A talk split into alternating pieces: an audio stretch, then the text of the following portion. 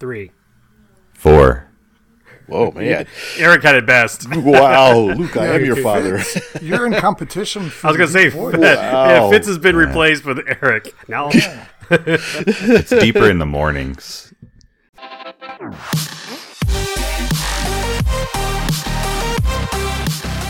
Welcome to the RC Roundtable Podcast, where we discuss the latest RC hobby news, events, model reviews, and a whole lot more.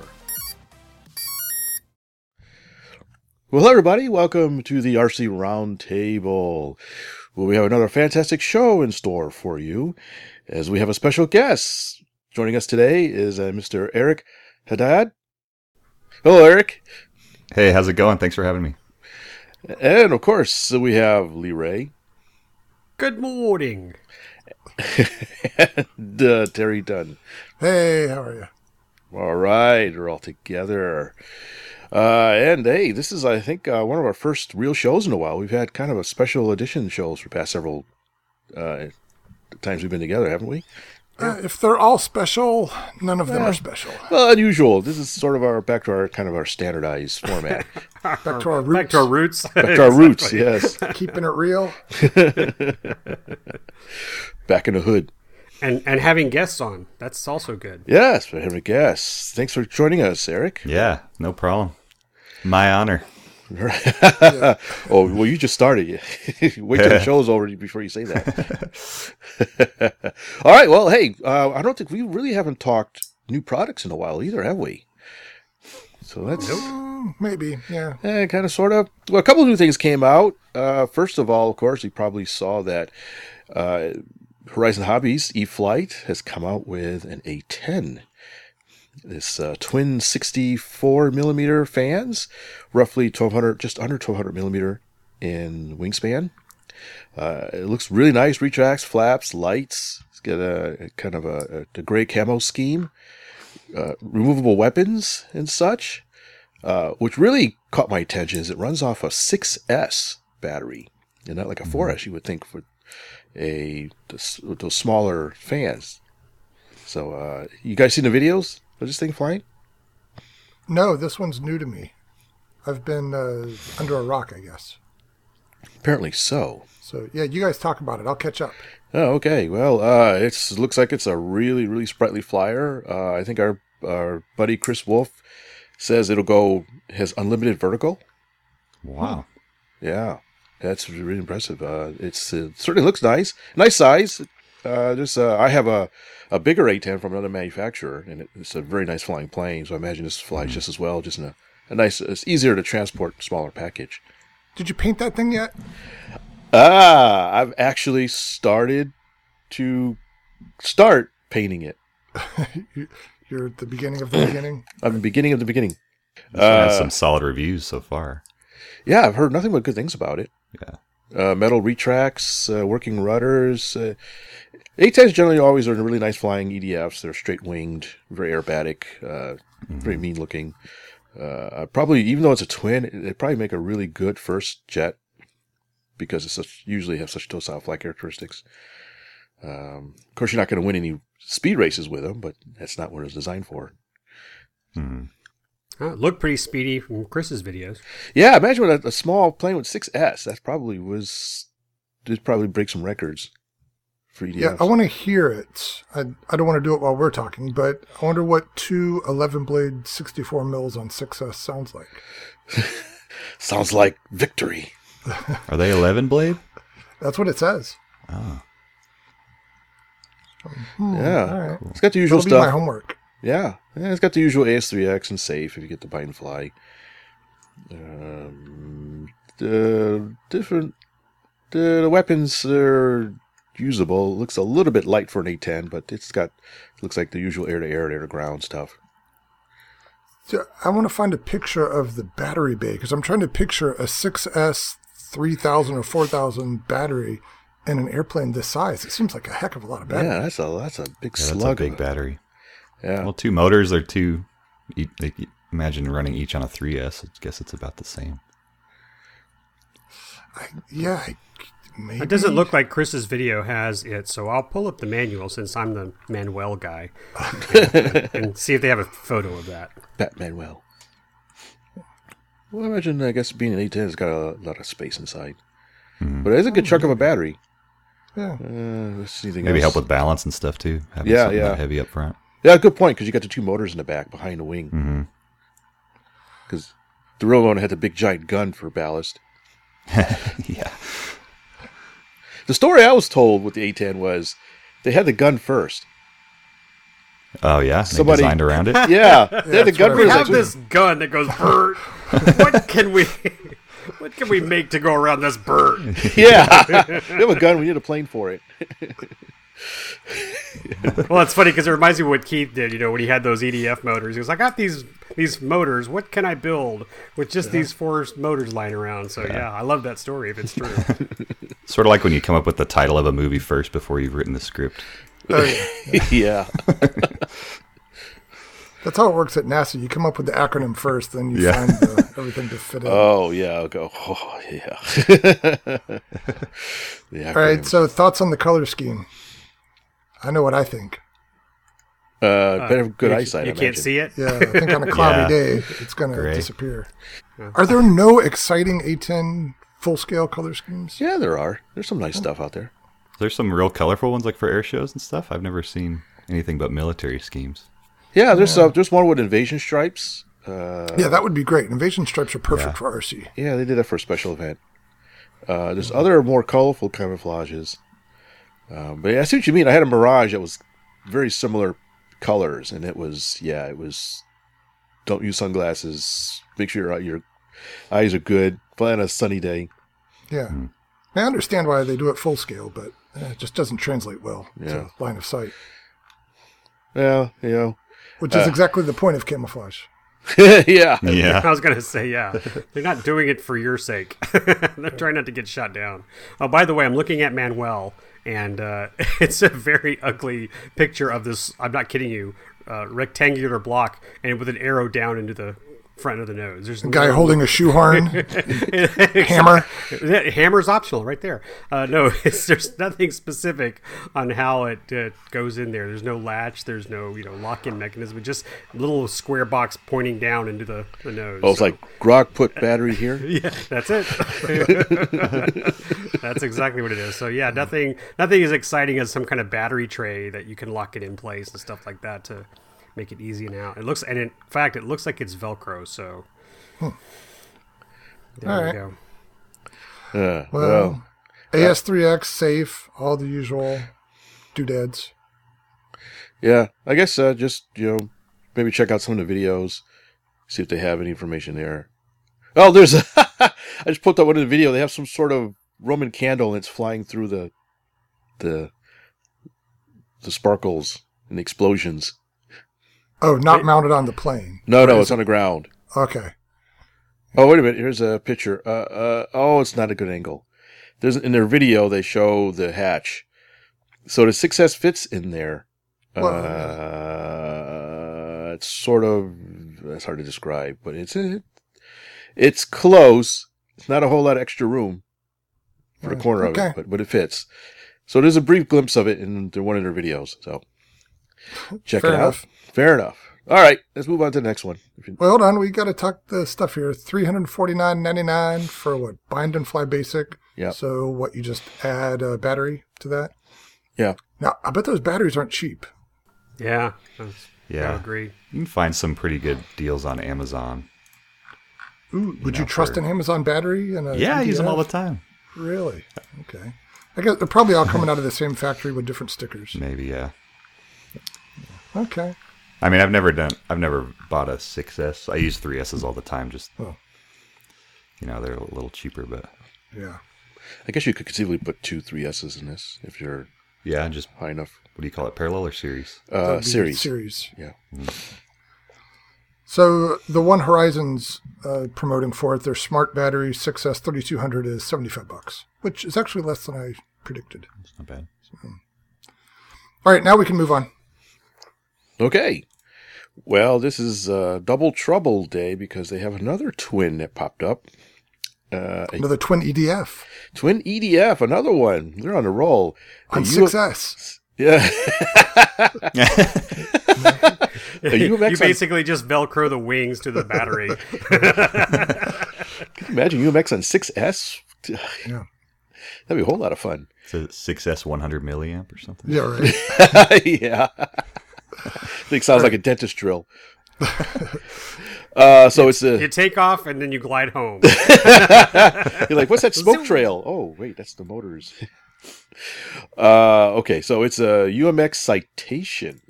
So civilian, uh, almost, uh, you don't see too many civilian jets, so that's really neat to see that.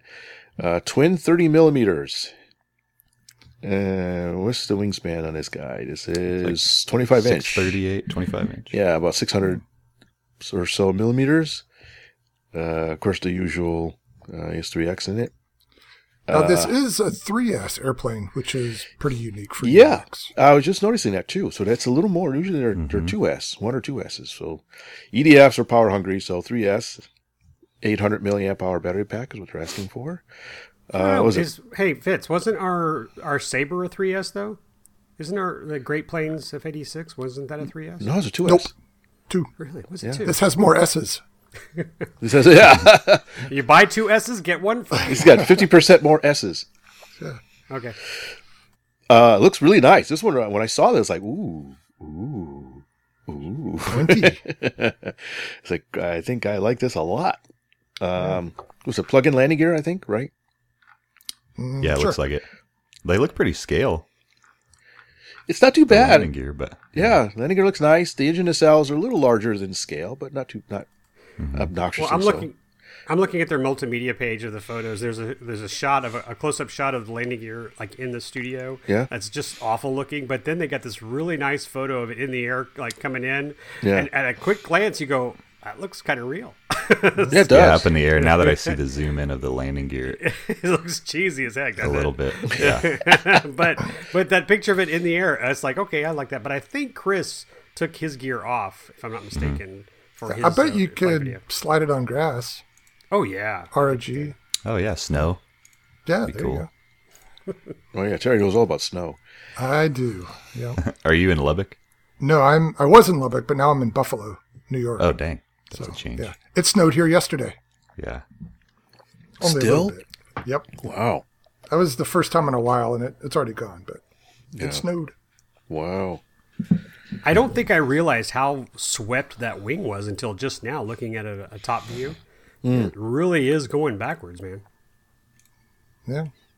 Tips Yeah. are tips go all the way to the EDF fans. Does the new the new uh, uh, business jets are really really sophisticated aerodynamically and uh, electronically and they're high speed, long range. Yeah. So a friend of mine from Riddle uh, flies Citation Sovereigns. I don't know what the difference is between the Longitude and the Sovereign, but basically he flies them for a living. And I saw this release and I sent him a link. And he's not into RC, but it's like, ooh, this might be the thing that gets me started. So, so I let him know. I'm like, you don't want to learn on this, but uh, and he realized that. He's like, yeah, but this is a good incentive to to learn and to, Yeah. to get all the gear I need. Oh, well. So yeah. Yeah, like I was saying, there's not a whole lot of civilian jets. Uh, I actually have one from uh, Grayman's estate. Some, some, I don't know, maybe it's a citation. It's partially built. I think it was partially scratch built or something. And when he says I'll finish, because it's such a unique thing to have. Yeah, I've seen some citations around, and I used to have a Learjet that Hobby Lobby sold back in the day. Yeah. So they come and go, but yeah, there there aren't many of them. yeah. It seems like airliners are starting to come out a little bit. Yeah, mm, we talked few about that before. That mm-hmm. Motion had that Yeah. airliner. That's been kind of a runaway hit. Yeah, which that's been a really me. popular one. Yeah, it's like, like T28 popular. Yeah, I don't know. Nothing's T28 popular. That, Okay, slow stick. Uh, Zagi. Zagi popular. I go way back. we should we should come up with that chart, guys, and put it on our Facebook page. How popular? With no data whatsoever. we have determined popularity based on these vintage aircraft. Uh, so this one says as envelope protection, flight envelope protection. What is that? Just normal Safe. safe, stuff? That's safe. Yeah. Okay, it seems like an odd way of saying it. They're trying to use as many marketing words as possible. Yeah, marketing speak. Yeah, lots of marketing speak. Although it does have lights. And full flying stab. Uh, Pretty cool. So yeah, uh, it- You know, I say this now because we've kind of transitioned to a phase where we just say, "Oh, it's got safe and AS3X." We just kind of roll it off the tongue. You know, Yeah. it used to be like, "Oh, hey, this one has safe and AS3X." Uh, you know, and I you, think you guys Yeah, don't they all now? Well, exactly. So I'm trying to think of what, like right now, you know, in 2020, with what we're dealing with, what's going to be like the the thing that's common in you know the year 2022. what's, the, what's the thing that we're just going to say? Yeah, it comes with bombs. bombs, Yeah. comes with an ejection seat. Hopefully not geolocating. Oh goodness gracious! Let's, no, let's don't go down that rabbit hole. Sorry to bring that up. It's got mind control. That'll be the next thing. That's no fun. you got to use your hands. Ah, it's like a baby's toy. Yeah. Okay, let's wrap this one up. All right. Any last thoughts? yeah, 170 bucks, bind and fly, already on back order. Yeah. So, Mid-April. I know someone who has one. yeah, right. We can So it's it- 3S. What size cells is it using? 800. 800 milliamp. Yeah. That's a substantial battery for a Yeah. UMX. So, Yeah, it is. Now they're saying a JST connector. Um, my first thought is that's pushing a Oh, JST really? connector. Oh, that's not good. Yeah, that's right at the limit. I would think of a of its capabilities. God, I mean, at least they should have done E EC3. Yeah, Yeah. EC3 would be better. yeah, I agree. that's kind of clunky for a plane this size. It's No, the only small. You real Well, then what would you have gone with? EC3 Well- would fit, wouldn't it? Uh, it might, but the only real alternative to a micro like a JST would be the was it the XT30? Well, that would be my next case, That's but I don't think they. Yeah, but that's made by Right, they Hobbiton. couldn't use that, Ugh. but we could swap it out. Oh yeah, anybody with their own can do that. And that's probably what I would do if I had it. Yeah, exactly. So I think we're adding that little uh, tidbit PSA here, guys. If you buy this jet, probably nix that J, uh, JST and, and swap it. Yeah, they're garbage. They- Well, I agree. they're not Yeah. garbage. We use them for purposes it was never designed for. It was designed to be on some electronic board that gets unplugged once every 30 years. And yeah, runs I- 0.6 amps. And I'm glad you ran that test, Terry, because really now that I see every time I see a JST, I think about your little report, and I'm pretty much moving everything over to XT30s Yeah. Because of you. You have influenced me. It, it sounds like they need an XT20. Uh, okay. Well, they need to come up with a better one. There's got to be something better than JST. Well, Horizon had their micro version. What was it? Uh, the EC5? What's smaller than their normal? EC3 is the normal. I think they had an E EC5. EC, Well, that's so bigger. EC2. It's way bigger. Oh, EC2. okay, smaller than Yeah. Whatever it was, they had a smaller version. It was just ridiculously expensive. Uh, So I think they were like three bucks each. no, I was using Dean's. Dean's had a really nice micro connector. They still do. Um, it's real small, but the only problem is that one of the pins sticks out, so it's inviting shorts Right. if you're not careful with Well, it. hey, well, Fitz, didn't the Great Planes come with that Dean's? Because that's what my all my batteries for the the F86 came with that Dean's two pin. I honestly don't remember. Good Yeah, question. the Dean they used to. Uh, the Great Planes stuff came with the Deans, and there were two versions of it. They had one where both pins stuck out, and one a polarized version where one pin stuck out of each side. yeah. And I tried those for a while, but the pins kept coming out of the housing for me. Same. So I Uh. said that's even worse. So, so I gave up on those. Hmm. Anyway, but we digress as we Well, are here's prone to well do. then here's a thought. And What? Is there any other airplane that you know of right now that uses a 3S 800? A UMX or Yes. oh no, I don't think so. So I'm going to go back to what Fitz said earlier about the A10. The story about it coming up with the gun first and then built a plane around it. I bet we're going to start seeing some UMX planes built around a 3S 800. Uh, okay, Putting it out there. maybe. I mean, the battery existed and had applications before, but Yeah, but I'm just saying, have you seen a UMX with that size? So if you haven't, I have a feeling they'll start releasing more so they can fully utilize that size battery. Yeah, logical. I'd like to have an episode, you know, in the next six months to say, hey, I told you this. I was you right. so. I was right. I'll call Chris. He'll he'll have it in his shop right now, so I can Yeah, go ahead and get the answer. He's working on it. All right. Well, yeah. So not not bad. I know Chris likes it a lot. He his video of uh, flying it in a little baseball field uh, was really impressive. He flew the crap out of it. yeah. Yeah. Probably now, you know, it's probably a lot of fields are closed and stuff, so small flight Yeah. flying. for sure. Yeah. Okay, well, uh, I think that wraps up our new products. Unless we got anything else we missed. No, I think we're good. Silence means no. Okay, on that note, I think we will take a quick break and we'll be right back. Obi-Wan never told you what happened to your father. He told me enough. He told me you killed him. No. I am your father.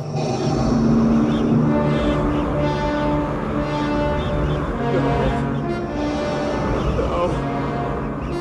It's not true. That's impossible. Search your feelings. You know it to be true.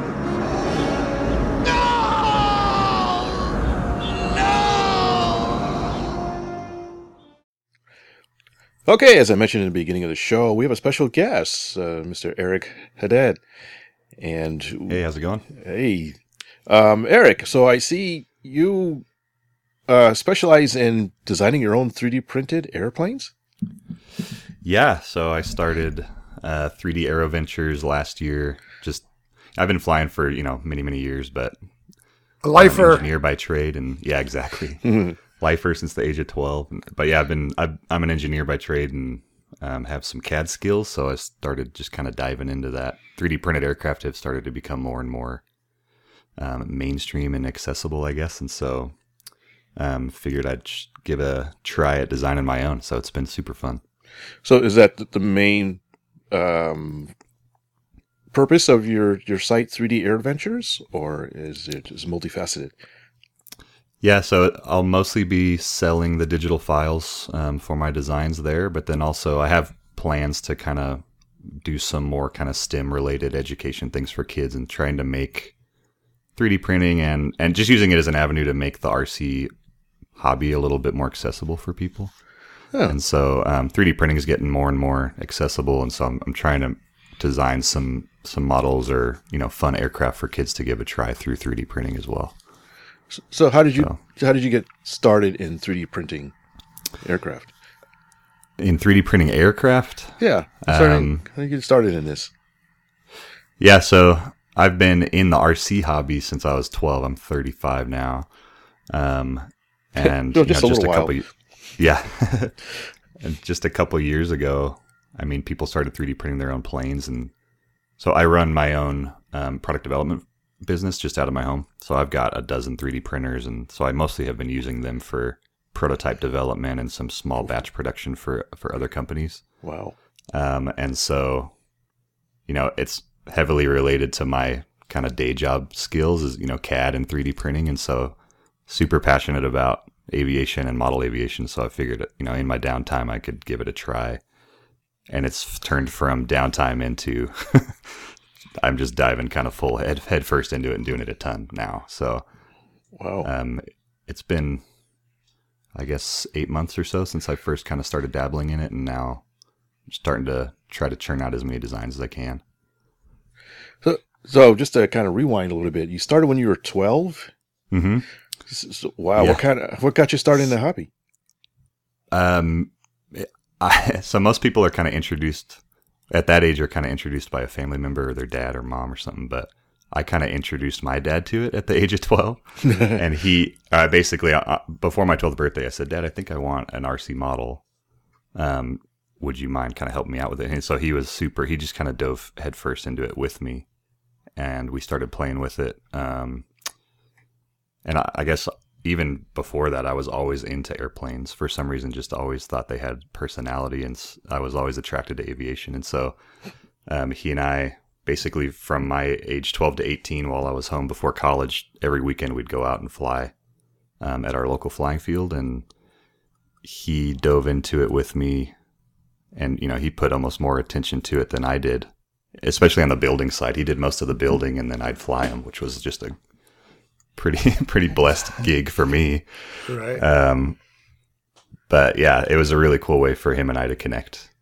And so his garage is still, he doesn't fly a ton more uh, anymore, but his garage is still full of some pretty awesome planes. So what was your first model? my very first model was a Thunder Tiger 40 trainer. Okay. and uh, first flight with my instructor, he started just gabbing up with my dad while I was on the sticks. I took to it pretty quick. Even on the first flight, he just kind of let me have it. And then he lost focus and just started talking to my dad, and I started doing loops and put it in the ground. Were the His loops on purpose? Stumpy. Uh, yeah, I was doing loops on purpose, and then just kind of kept doing them, and then it went in the ground. And so, got a new trainer after that, or a new instructor after that.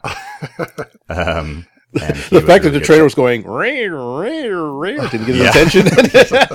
I don't know. Uh, with his name was Stumpy, so he wasn't the most trustworthy guy.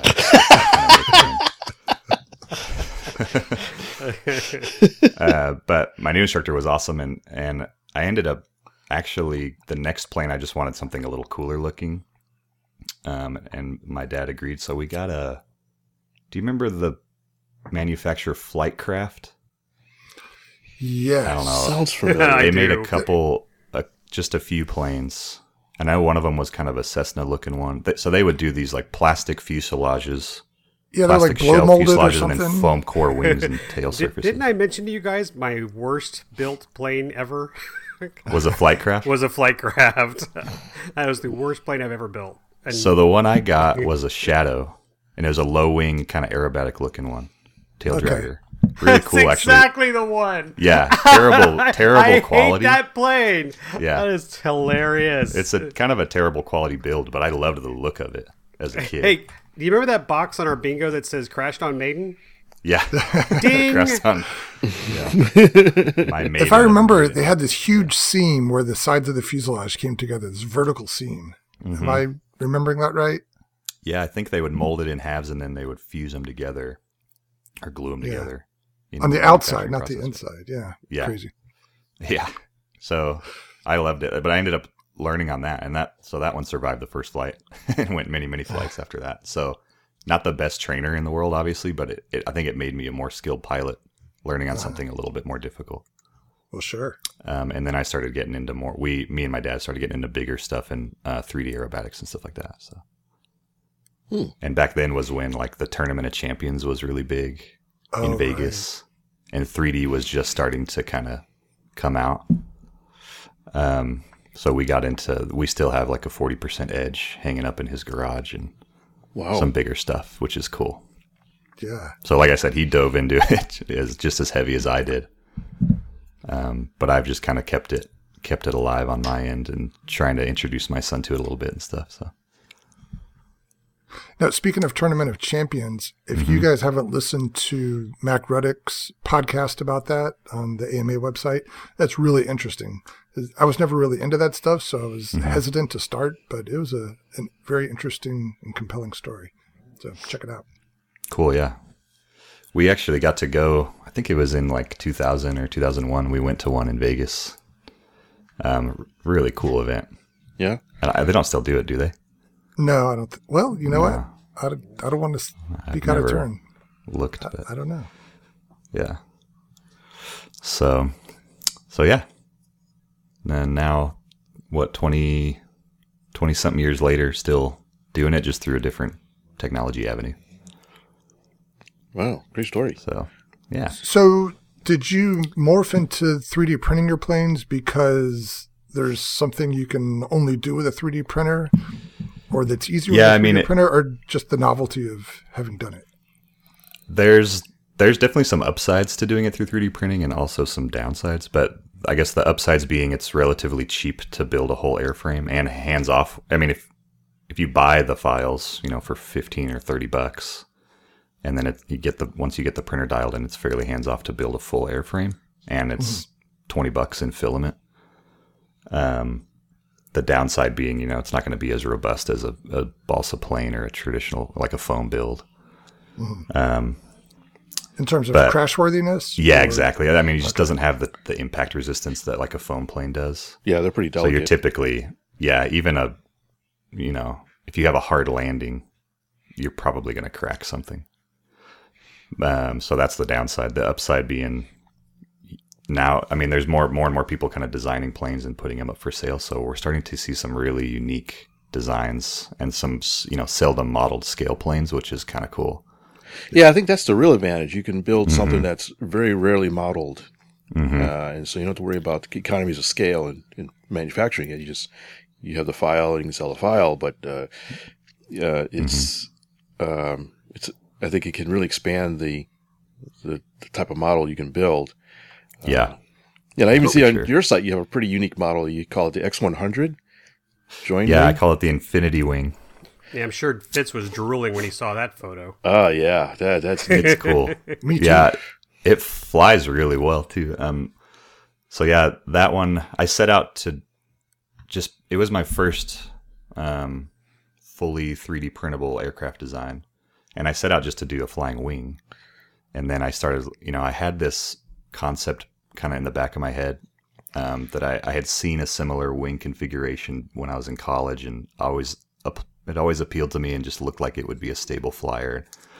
Um, so I, I gave that a crack, and it obviously starting out with thinking I was going to do something simple, and it turned into something quite a bit more complex. Um, but yeah, so it's a it's a joined wing, or some people call it a boxed wing, um, where the the rear wing is attached to the front wing on, at the wingtips. Did did, Um, did you make like a, a throw a chuck glider of it first or something simple? no, my Chuck glider was the fully 3D printed.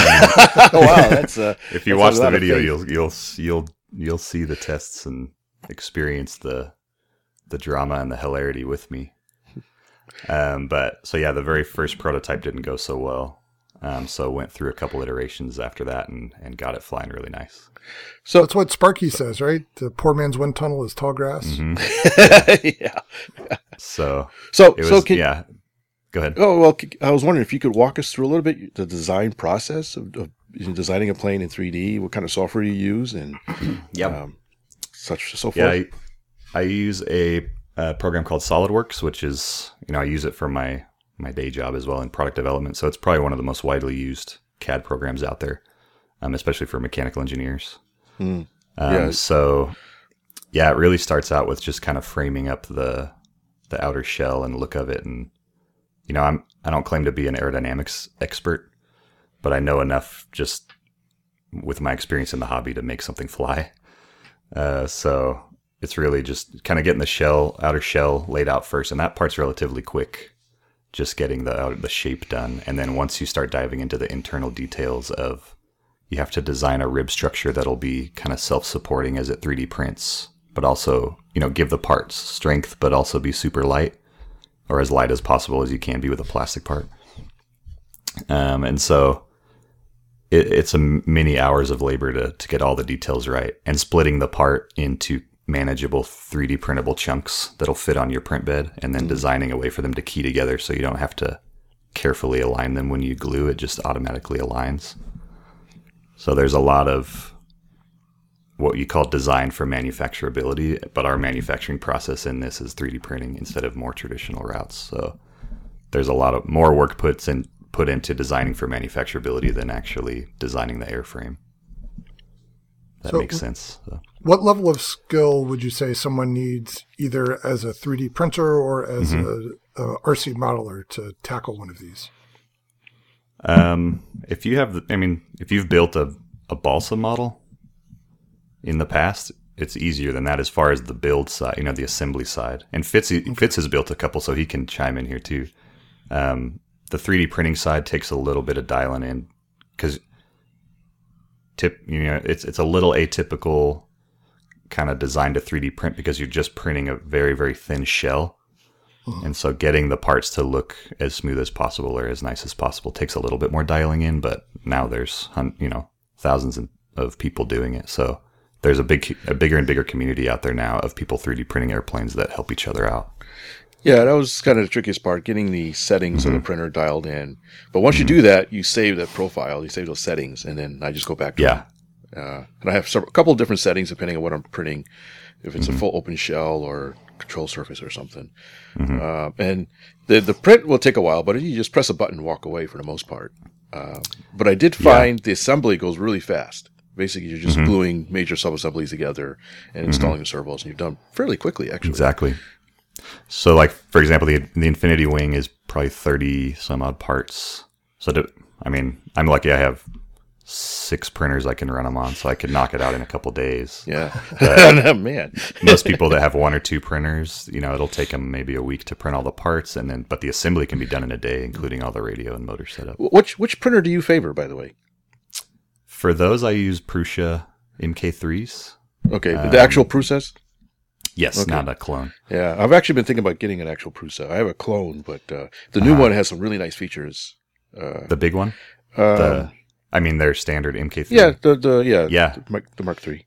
Yeah, they're really nice. I mean, I've really had little or no tinkering Hmm. to do with them, which is nice. And so, um, and now that I've got them dialed in, you know, these the files for the planes dialed in, like you said, it's just I can just load a G code and press play. And I've been actually I've sold a few of the uh, the X100s as a kit for a few people.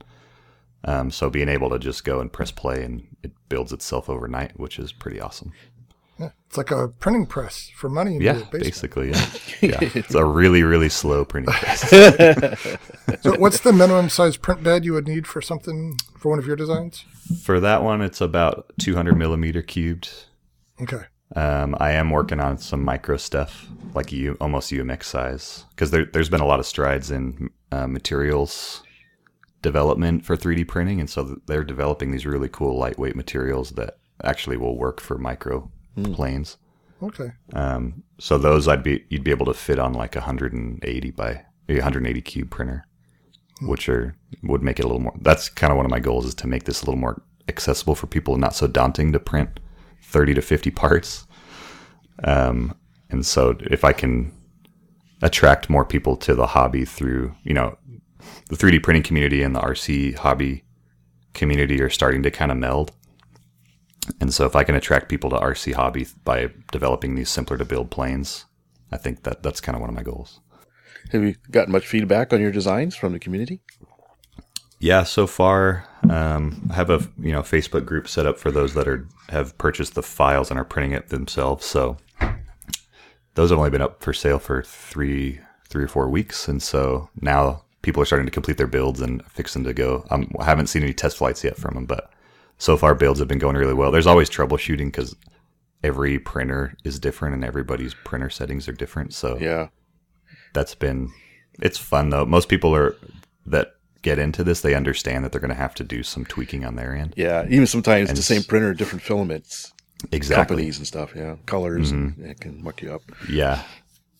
So that I have had to do, you know, quite a bit of customer service on that end, but most people or pretty much everybody has been super patient with like, hey, here's what I'm running. This is the trouble I'm running into with this particular part, and then um, as long as my response and customer service is good, people are really happy. So, um, but yeah, so far feedback has been positive. I mean, on the design itself, people are super stoked about how unique it is for at least for this Infinity Wing, and then uh, the builds so far have gone pretty smooth for people. Is there any part that you've just decided is not worth printing and you got to do it the old-fashioned way, like landing gear or push rods, something? Um, yeah, I wouldn't do push rods. I'd stick with carbon fiber or metal push rods for sure. Um, landing gear you can do. Um, I'm trying to think if there's Or anything else. motor mounts or definitely wouldn't do. Stress or heat No, I mean sensitive? heat. So you do have to worry about heat with motor mounts. So, but um, that like for this Infinity Wing, um, it's designed for an electric motor with an X mount to be mounted on the front on a firewall, Okay. and so it has a little designed motor mount that that gives it the proper down. Um, sorry, side thrust and down thrust. Yeah. Okay. Um, What I've done with some of go ahead. the ones I've printed is use a different material. I've used ABS. Exactly. Yeah. Yeah. Yeah. So I recommend using either ABS, ASA, PETG is another kind of high temp, higher temp material that you. I can print my the little motor mount out of that, and it, it resists the heat a little bit better. Um, and that's another thing. I guess kind of one of the downsides of printing a, a part out of plastic is heat resistance. Even just resistance to the sun. So if you were to leave a PLA airplane out in the, especially here in, I'm in West Texas, so it gets up in 105 or something in the summer. If I left that out on the runway, it would deform. So you, you just have to kind of be careful leaving it in the shade. Yeah, don't leave them in a hot car. Yeah, or the hot car, exactly. Yeah. So if you go to Home Depot after the flying field, you'd come back to a warped airplane. And there's no fixing that, I presume. Not really. I mean, you can replace part, some parts sometimes, but yeah, it might be a total rebuild. Okay. Or it might be a new design. Exactly. I mean, Let's just fly it and see what happens. Salvador Dali. uh, Think about it. well, and that kind of leads me to my next question: Are you taking suggestions for future designs? Yes, I I, know you're going will take any suggestion you have. Whether Do or you not know I'll where I'm do going, it is Fitz? the other question. But I'm wondering if Fitz can know where I'm going. I know exactly keep- where you're going, and I Oh, agree say totally. it. Say it. You go ahead and tell him. No, you you started it. Three three seven. I want to see a Cessna three three seven, Ah. especially one that's not very big. I mean, I'd like to see a 1.2 meter Cessna Okay. 337 in 3D. someone printed. else recommended that. Hold on, let me look at it up. Well, then done. Oh, a Skymaster. Someone The- seconded it. Yeah, so we're good. Skymaster. Yeah, yeah, yeah. Those are sick. Yay! We got someone on board with us. All right, make mean, it so. I have a whole list of stuff, um, If if you both scale and a couple more concepts. But um, Yeah, if- if if I had the skills, I do sci-fi stuff. I do really funky. oh, I want to. yeah. I want to do a little bit of. But I have a couple more ideas for the like an infinity wing kind of configuration of that wing, but doing some more. Um, yeah, maybe a military version of that and a, a kind of like a aerobat uh, pattern ship. It flies very. It has a fully symmetrical airfoil, so it flies kind of like a pattern ship. This the wing that's currently for sale. So I, I'd like to do a pattern version of that. Um, w- that has you know conventional landing gear and full four channel control and stuff. So. Well, I'd like to say I've been looking at your Facebook page and your website, and Yeah. the Super Chipmunk is gorgeous. Yeah, thanks. That's- that's so that lovely. that's next. I'm I'm actually working. like I said I'm work. I haven't been able to get to the flying field because of all this coronavirus stuff. Everything's closed down. Um, so I haven't flown the chipmunk yet. Um, so I'm working on some things that I can test fly at the moment at park. So that's why I've kind of di- been diving into the micro thing. So I'm I'm gonna probably have a micro that air cam that you see on the website. Oh yeah, gonna. You called it uh, sport cam, but I Sport was going to say that reminds me of an air cam. Is it? It is modeled after the air cam, yeah. Okay. And I just call it a sport cam because I ended up doing a fully enclosed fuselage on it. And then you Yeah. made a micro. Then you now you So have I'm- a micro sport cam too. Yeah, I'm almost done with that. Um, so hopefully within the next two weeks that'll be up, and that'll be like 15 bucks for people to. Like I said, it'll be a little bit more, a little less daunting to print your, yourself. And, then uh, after that, I'll dive into getting the chipmunk ready. That chipmunk's a big airplane. That's 64 inch wingspan. It is. Do you Is that remember the? Goldberg, the Goldberg chipmunk? Yeah. Oh Sure. yeah, yeah. So yeah, it's Based modeled that. after that, exact same specs. Oh, okay. Wow. just to redesign the fuselage to be a little more scale because that Goldberg Chipmunk was kind of a blocky fuselage. Carl's Versus the rolling in his scale one grave is- right now. Who? What plastic? Oh! I know. Who's who is uh, uh, Carl Gold, Goldberg. Carl Goldberg? Oh, I know. I joke. Sorry, Carl. I think Dave Platt designed that. It probably true. Yeah. Yeah, Yeah. And I don't know if any of them have an aversion to plastic or modernization. I know. Trying I'm sure a lot of a lot of the uh, people that have been in the hobby a long time do have, and they think it's too heavy and that'll never fly. Yet there's thousands of people out there flying 3D printed planes. So yeah. I don't know. But the material side has gotten really interesting. There's a there's a couple materials that as they're heated up and printing out of the nozzle, they foam. And so your plastic ends up being 40% the density of, you know, a standard PLA. Oh.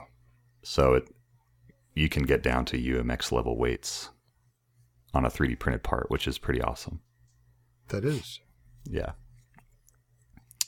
So that's I'm actually printing some parts right now for that the little uh, microplane that I'm working on that are printed out of this lightweight material. So And that's without any sort of post process. It just happens uh, as Yeah. you print. as it's printing, you print it hotter, and so the heat causes it to foam up as it's printing. Um, and then there's there's control. You can set settings just in your slicer or your your program that you do to slice the files. Um, that it sets the proper kind of they call it line weight or basically the proper wall thickness as it's printing, so you don't have to do anything afterwards to get it right. Oh, so it predicts the amount of expansion. And, Mhm. So you s- you're basically pushing out 40 60% less material out of the nozzle than you would with a standard plastic. But because it's foaming that extra 60%, you're Uh, you're getting back to the line weight that you you need. yeah, sounds like a extrusion modifier. Yeah. Yeah, that's all it is. It's just an extrusion that yeah, the way the material's foaming is compensating for less material being pushed out of the nozzle. That's neat. It's pretty cool. So, what's a, a general timeline from the time the light bulb pops over your head mm-hmm. with a new idea mm-hmm. and you've got a that airplane ready to go in front of you? Mm-hmm. It's a couple months, depending on how well the initial test flights go.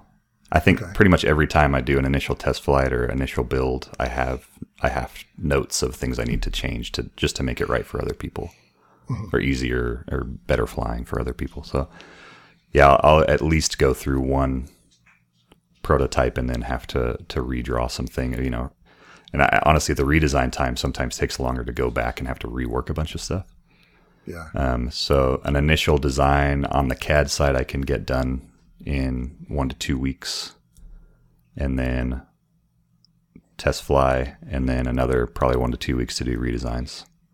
That sounds actually pretty quick, actually. It's not bad, and then I mean, there's a lot. Then the video side of it, I like to do YouTube videos to kind of show people my process and just kind of garner some interest, and then um, the PDF. I do my own like design of the PDF build guides, which takes you know a couple several days. So there's a lot of work that goes into it. But I'm trying to have yeah hover around the kind of every six weeks mark, putting up a new plane for sale. So, like I said, I have a whole list of some some cool ideas for planes. So fun. I know, yeah, at least for the three of us, we've got a, a list we've been maintaining since forever of what our next project's going to be, our next uh-huh. 20 projects are going to be. Hmm. And the priority shifts constantly. Yeah. you see something, you get that shiny object syndrome, Right. and you see something new, like, ooh, I'm going to do that.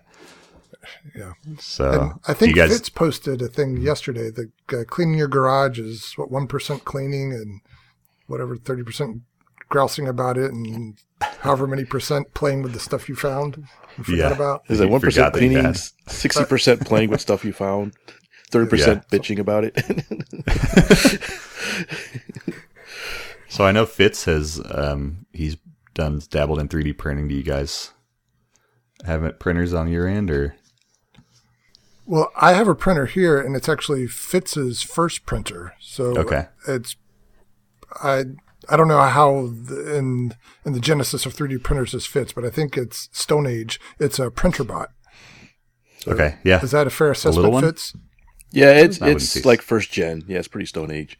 Yeah, okay. I but guess Stone Age for what 2012 or something. Uh, that's roughly about when I got it. Yeah, yeah, yeah. yep. But uh, I use it for a lot of different things. I've made um, like uh, transmitter stick protectors for when you put them in a case, and I've made uh, some doodads that I use around the house for different things.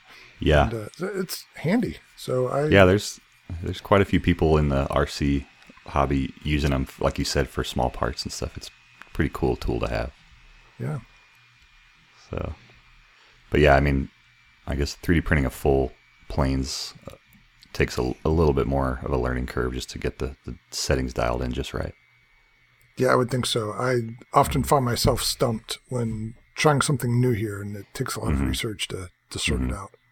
Yeah, Yeah, well, it it's good to know that it's still working on it. The printer itself was actually fairly decent, um, and I had very little trouble with it. The one Terry has. It, my my biggest issue was the print bed was a little small, hmm uh, so I had to. Is it a Printrbot simple or? yeah, I think it was a simple. Yes. Yeah, Yeah, And you That's a added a heated one. bed to it. yeah. I had a heated bed. There's no auto leveling. It's most. It's the frame is made out of wood. Okay. Uh, and so, but I had some upgrades. I put a belt on one of the axes, it's a heated bed, hmm some minor upgrades, some 3D printed parts on it. Okay. It's like a six inch cube build area or something. Uh, yeah, it's like six by four, if I remember correctly. okay. Yeah. Yeah, one dimension's definitely not six. So Yeah, Gotcha. I think it's six by four. I think it's got a a, sli- a bed extender on it. Uh uh, and as part of the belt drive, and um, uh, it it was you know one of the things I, I, I bought just as an experiment. It's like you know, am I really going to use this thing? And I found it turned to Yeah. be far more useful than I ever thought it would be. Yeah. Uh, and so I had to upscale. Yeah, that is the thing. Once you kind of have access to one, you start thinking about other ways to use it that you maybe didn't think about before you bought one. Oh yeah, I've made all kinds of weird stuff. Yeah. hobby related, non hobby related. Um, Yeah. you know, I, I could I could draw a little bit myself. I'm not expert at SolidWorks. I could I did make some stuff in SolidWorks. I made some stuff in OpenSCAD.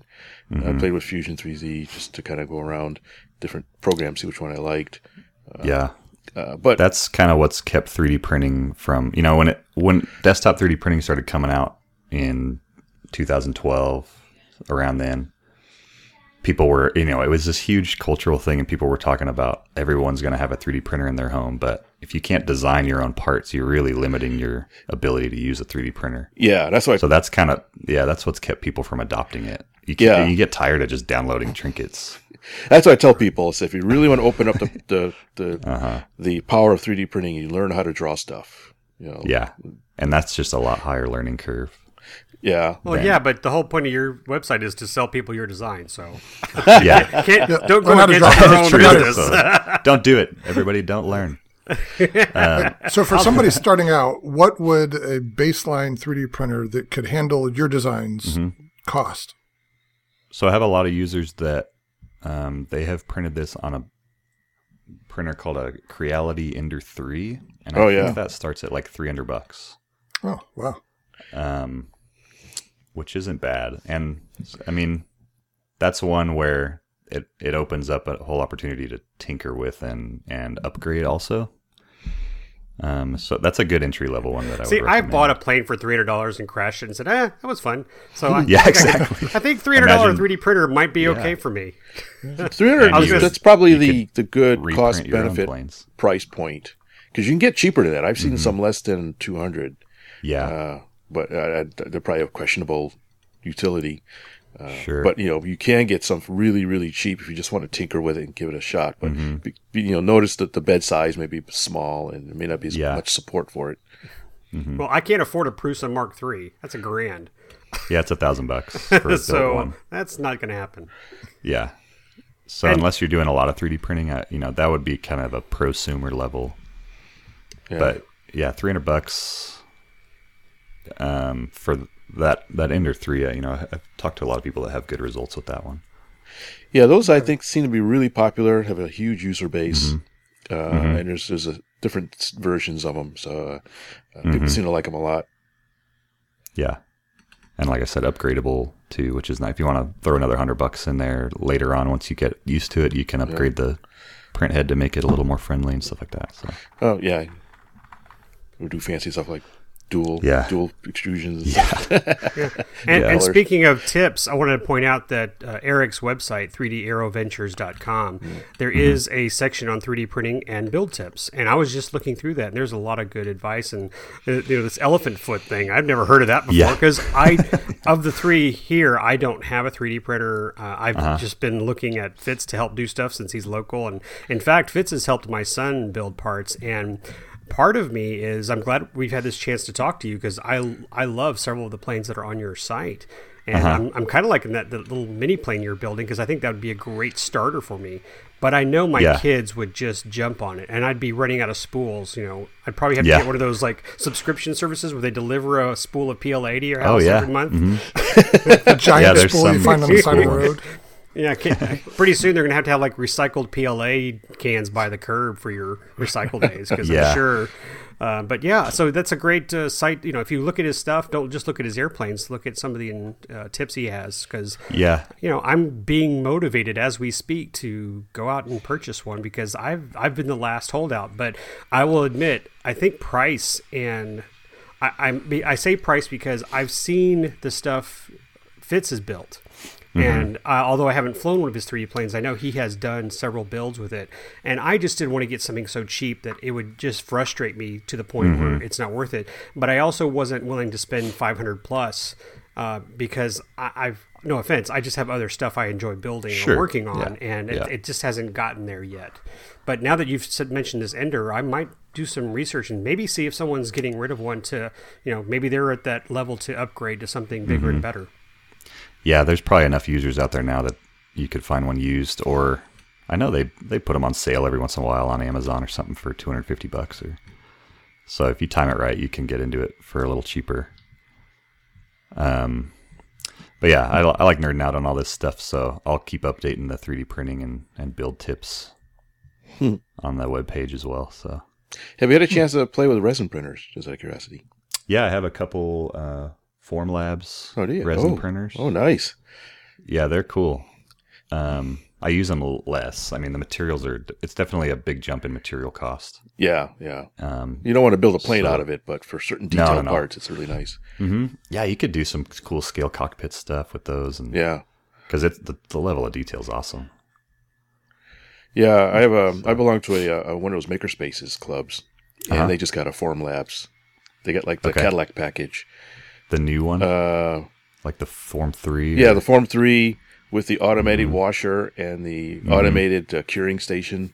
Uh, we got a grant or something like that, so we got this. So I Mm-hmm. Cool. I print out several things, and it's it's um, it's really neat. It, it's you know it's got its own nuances and Uh-huh. frustrations sometimes, but Did you have to do your own cleanup and everything uh, yes, of the parts? Well, I mean, we have an automated. There's a washer thing, so you, you just stick Right. it in, press a button, and it, it has an automated retraction system. It's actually really neat, and so it'll dip it Mm-hmm. into in a in the alcohol solution and stir it and, and wash it for a while and pop it back out when Yeah. it's done. Uh, and so I've printed several different things. I've talked about it before on the show. Some some I like it because I like to make parts for I do plastic models, and so for really Oh, nice, nice, highly detailed parts, it's really good for that. I haven't really made yeah. anything for my RC stuff, but like you said, cockpits. And I thought about Yeah. making um, uh, some. We've talked about the some my my A10. I think like uh, missile parts and antennas and that Oh, kind yeah. of stuff for sure. for uh, for my RC models. Yeah, I probably wouldn't. I wouldn't use resin parts on um, things that are gonna, you know, take a lot of stress. Yeah, yeah, They they can be a little brittle. Even the engineering grade stuff can be a little bit brittle, and and they tend to deteriorate a little bit over time. yeah. Um, I'm I say that. I mean, I'm sure there's people that know more about the materials than I do, but from my experience, yeah. But it awesome for yeah, like you said, ordnance and cockpits and, and small detail parts. Um, especially if you're going to paint them and stuff like that too, you can do some really cool stuff.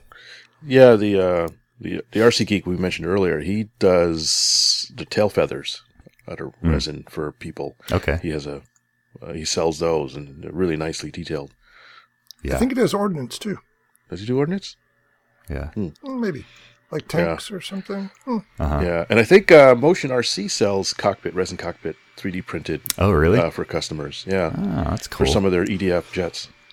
Mhm. So you're slowly don't starting know. to see it creep into the RC modeler yeah, vendors. Yeah, Chris makes bombs. Plastic bombs, that is. yeah. So yeah, those are that's a a whole other avenue you could do some really cool stuff with. So speaking of makerspaces, Mm-hmm. with let's say a normal 3D printer to makerspace, for one of your designs, it takes a long time. Would it be Mm-hmm. a breach of etiquette to to do uh, to print an airplane out of makerspace? I don't think so. I mean, you're paying for it, right? Yes, why I don't know how it works. Oh, you mean like would it be just frowned upon to take the printer up that much time? Yeah, I guess that's my question. Oh, for the other members.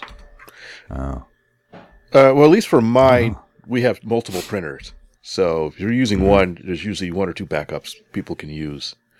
So that's why they're there is to be used. I mean, don't be obnoxious with it and take it up for like a week at Yeah. a time every day. uh, but for the most part, usually it's not a problem.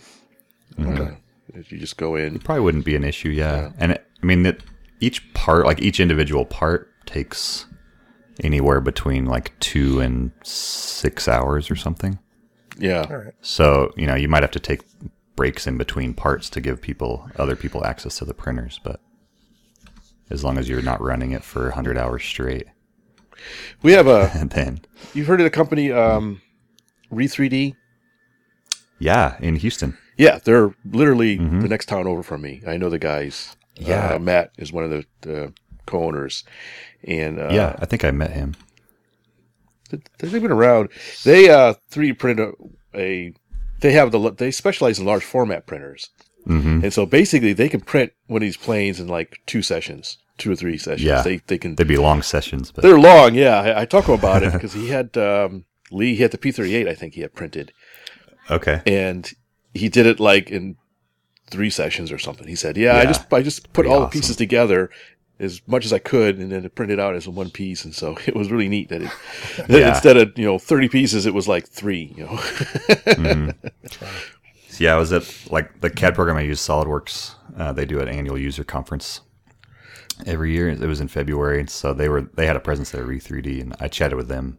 It'd be fun to collaborate with them to do a full. You could do the whole fuselage, you know, in one build, and Yeah. and the two wings in one build, which is pretty cool. Yeah, they're nice guys. Uh, occasionally they'll Yeah. have uh, open houses at their their facilities here in Houston. You can, Mm-hmm. and they have a. They used to have a weekly, no, monthly meeting with the community. People come in for different topics. I went in one time, and Okay. people were making costumes, three D print costume parts Yeah, for you know anime and sci-fi kind of stuff. yeah, they're doing some cool stuff with trying to recycle plastics. Yeah, I saw that they As well, have so- um, you know a little side discussion. Sorry to jump off, but um, they have uh, Yeah, no free ads. uh, no, no, no. It's just um, it's they, I'm just kidding. no. For, we're an RC model podcast. We're talking getting a little off topic, but no, it's real. But you you make a good point. They have I saw it. It's a it's a little hopper thing, and it could put in Mm-hmm. basically shredded plastic into this hopper, Mm-hmm. and it stirs it up and self extrudes it into a 3D print. So you don't have to have a Yeah. Mm-hmm. spool of anything. You just have you just throw in random junk of plastic. Yeah, if you you could grind up a bunch of plastic bottles and 3D print some stuff out of it. Yeah, yeah. I saw the prototype, and it, it seemed to be working pretty good. Mm-hmm. So they, they're they're doing some neat stuff. They're trying to stay ahead of the the curve on a lot of stuff. Yeah, Now I'm really liking the idea of putting a plane in the car, let it melt, and then build it out of Just this, grind it. this hodgepodge PLA. rebuild it out of Yeah, itself. recycle And the crash is- plane. Well, yeah, just no, but just like have that really odd looking plane with recycled PLA. Oh yeah, Yeah. real weird colors and stuff. awesome. Because the plastic Yeah. is recyclable. The the PLA can be remelted paint. and used again. Yeah, yeah. Make it so. Come on, guys! I'm giving you all these great ideas. you you guys have the tools and the technology. Yeah. So so uh, Eric, do you fly traditional planes anymore, like uh, balsa wood, foamies, arcs, Yeah. and that kind of stuff? Yeah. Um, Tradition. I have Is that what we've come to now? Yeah, Those What is old time. RC planes. Yeah. cool. yeah, I still have a few foamy. I have the old timber that I fly a lot, which that's a fun one. Um, and then I'm gonna I'm gonna start kind of refurbishing some of the, the planes that are hanging up in the in my parents' garage.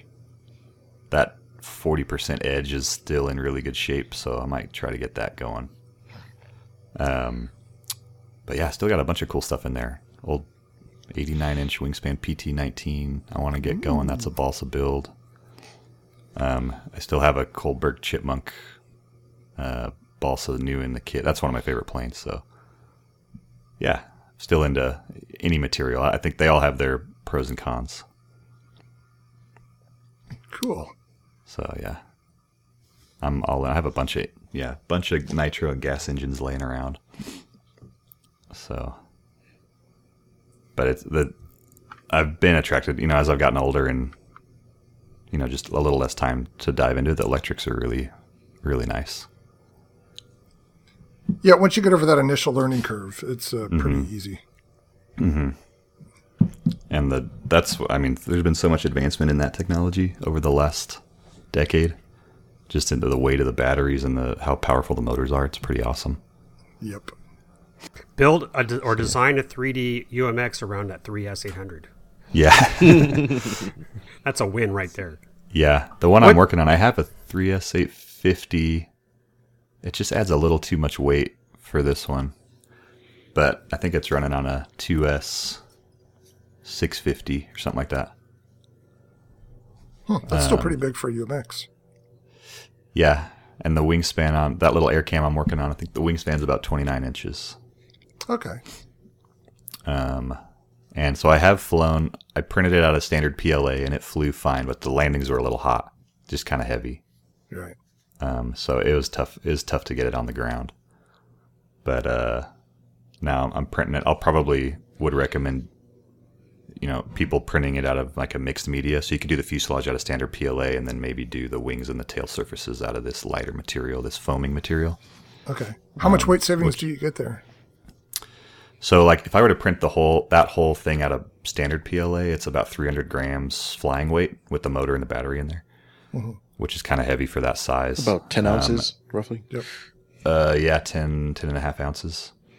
And then I can, let me look at my, I think if you printed the whole thing out of that foaming material with the same motor and battery, it's about a 190 gram flying weight, 180 grams. Oh, that's significant. So Yeah, it's it's pretty significant. That's Wow. getting down into kind of, I was looking at the, like the citation um, that they just came out with uh, Horizon. I think that's heavier than that.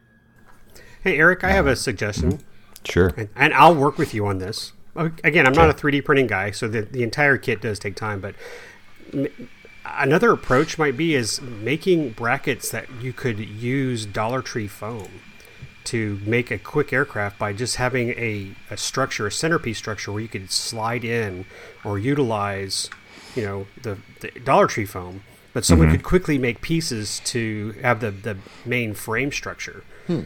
And then they could just go get Dollar Tree foam and finish it. So you could, you know, build work your way up to a full 3D printed aircraft. Yeah. But do something where idea. you could just have like a. So, like- I mean, if we make a chuck glider, you could actually have the chuck glider frame with a blade you could slide, you know, like the Guillow's models, where you could slide in a, a piece of foam and they could have fun with the air, the airframe, um, the design of the air, the wing. Excuse me, I'm trying to work that out, and the tail surfaces. But you know, you could come up with where it has the the airfoil already built into the frame. You know, in the in the Mm-hmm. printed design, so they could slide it in. It's got it. So you know, they crash the wing. The hopefully the 3D printed aspect is still intact. They could just throw it a new Mm-hmm. wing or tail surface, but you know, and then build up from there and have like you know level one type chuck glider, level two chuck glider, the Yeah. three might have a little brushless motor where they could add some more. But the idea is that you could push people into it because I will tell you, I'm intimidated looking at the stuff that's printed. Sure. When when Fitz showed me that box of a P38, I was like. Damn! And then my favorite is his first video he did, where his where he did his 3D print. It turned into this, you uh-huh. know, you know, bird's nest. Yeah. like, you know, it's like I, I'm pretty good with an exacto knife. I can cut my way through balsa and stuff. But if you start Yeah, people off small and get the kids to do mm-hmm. that, I could see where someone would easily work their way up to Yeah. the next level, just like you do an Estes rocket or you know a plastic model. So that was that's I had a similar idea with on the STEM side, like trying to get kids into just exploring Oh, different yeah. technologies to get them into the hobby. And so just pr- even like a, a rubber powered, just printing the imagine like a frame as you it would look similar to just a balsa frame, and then you could even coat it with tissue paper just like you do a, a rubber powered plane, just to get kids thinking about it would it would introduce them to this new technology that's really awesome, but then also kind of teach them traditional build skills at the same time. Yeah, yeah, I'm all for that. Um, yeah, so that's that's interesting. I like that idea. So you're you're talking about 3D printing, say a frame of a wing with ribs and everything, and then kind of coating it in foam.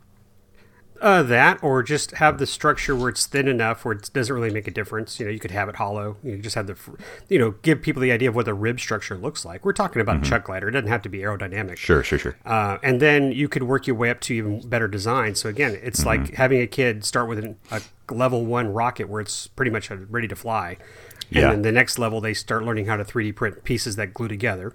Yeah, exactly. Um, and for me, I mean, I, I'm a perfect candidate for testing. So send me your practice pieces. Yeah. I'll let you know how they go. You know, I always like free stuff.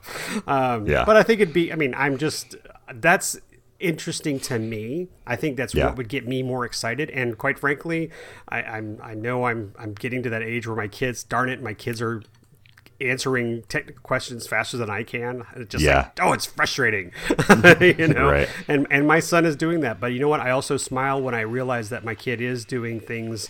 Um, different than I am, and he sees Mm-hmm. something differently than I do, and I it, it inspires me to get better. So Yeah. I think if he had his hands on a 3D printer, uh, first off, I'd, I'd have to have like a, a, a power switch to the house to go off at midnight Yeah, he'd just be sitting there all night. because I know he'd find another outlet somewhere.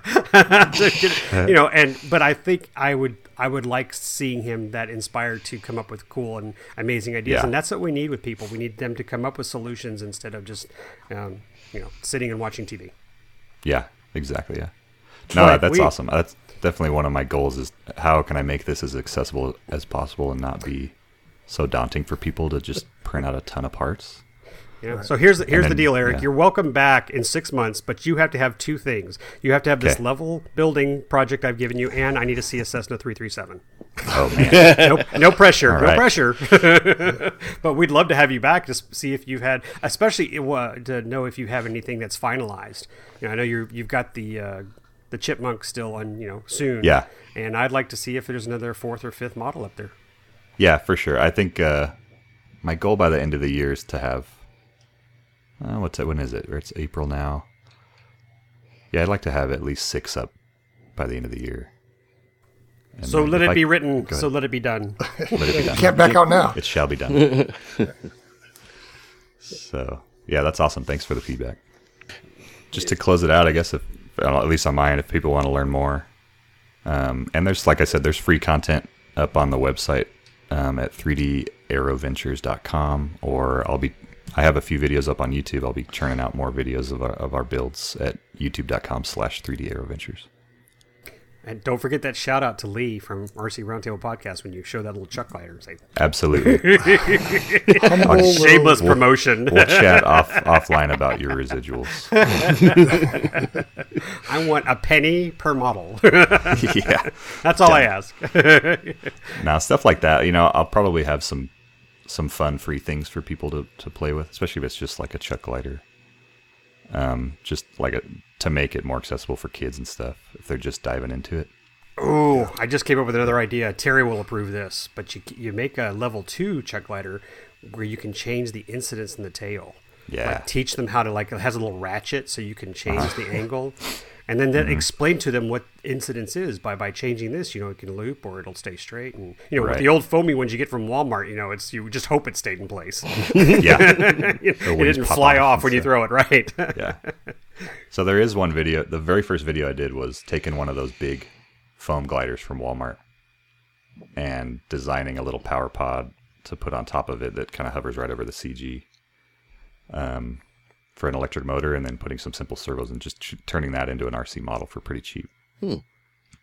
So that's one way to kind of use 3D printing to get people into the hobby in a in a fairly inexpensive way. Um, and those are fun. I actually in the video I take it out into the desert. I live in El Paso, Texas, so I just take it out in the desert and fly it around and catch it. Um, so you can kind of take it anywhere. It's super low weight. It's not going to hurt anybody, if it, even if it runs and hits them in the face. think that was a threat, Lee. yeah, heads up. All right.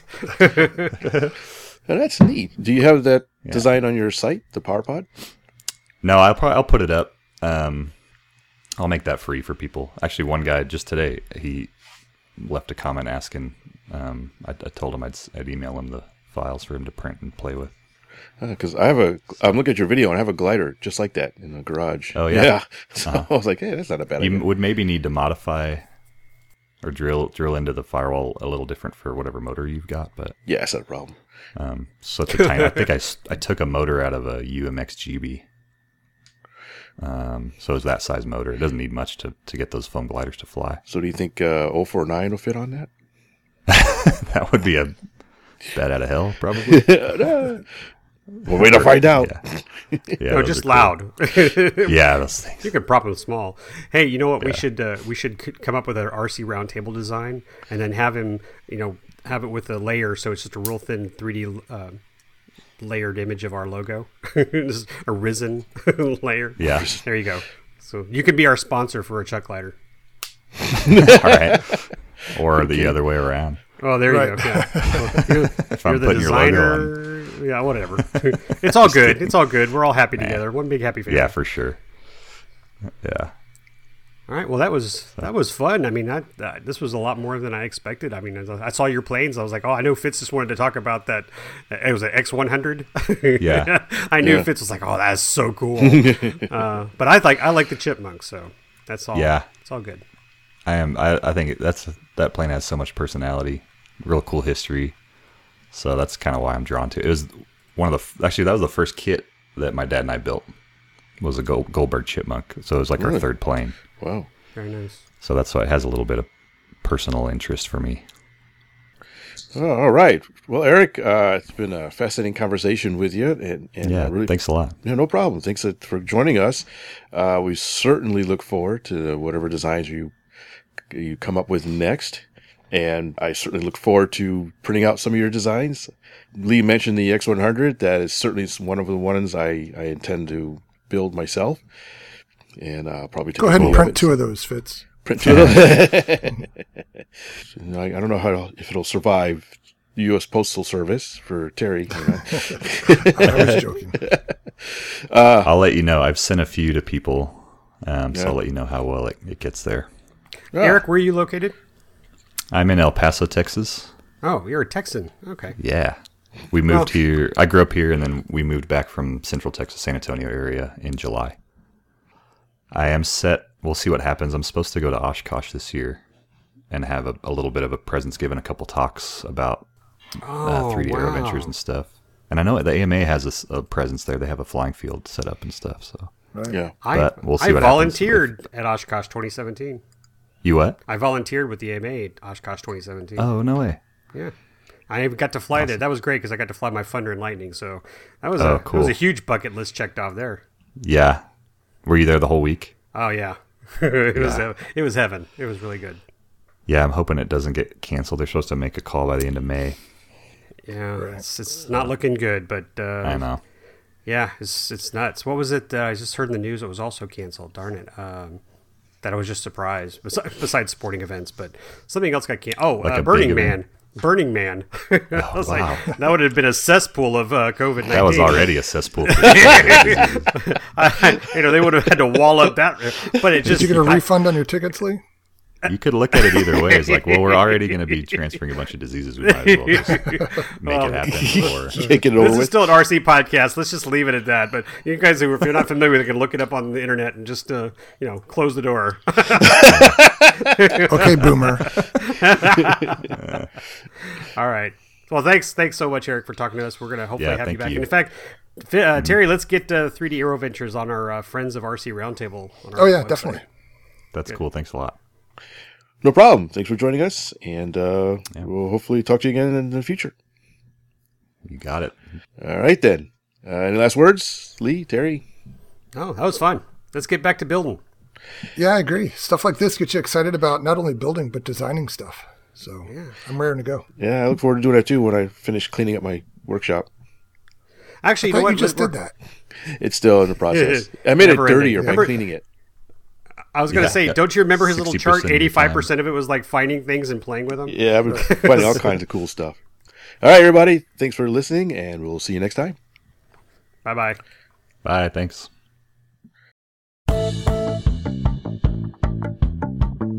please visit our website at rcroundtable.com, where you can send us comments and suggestions or listen to our other great podcasts, where you will also find links to our iTunes and social media sites. Thanks for listening.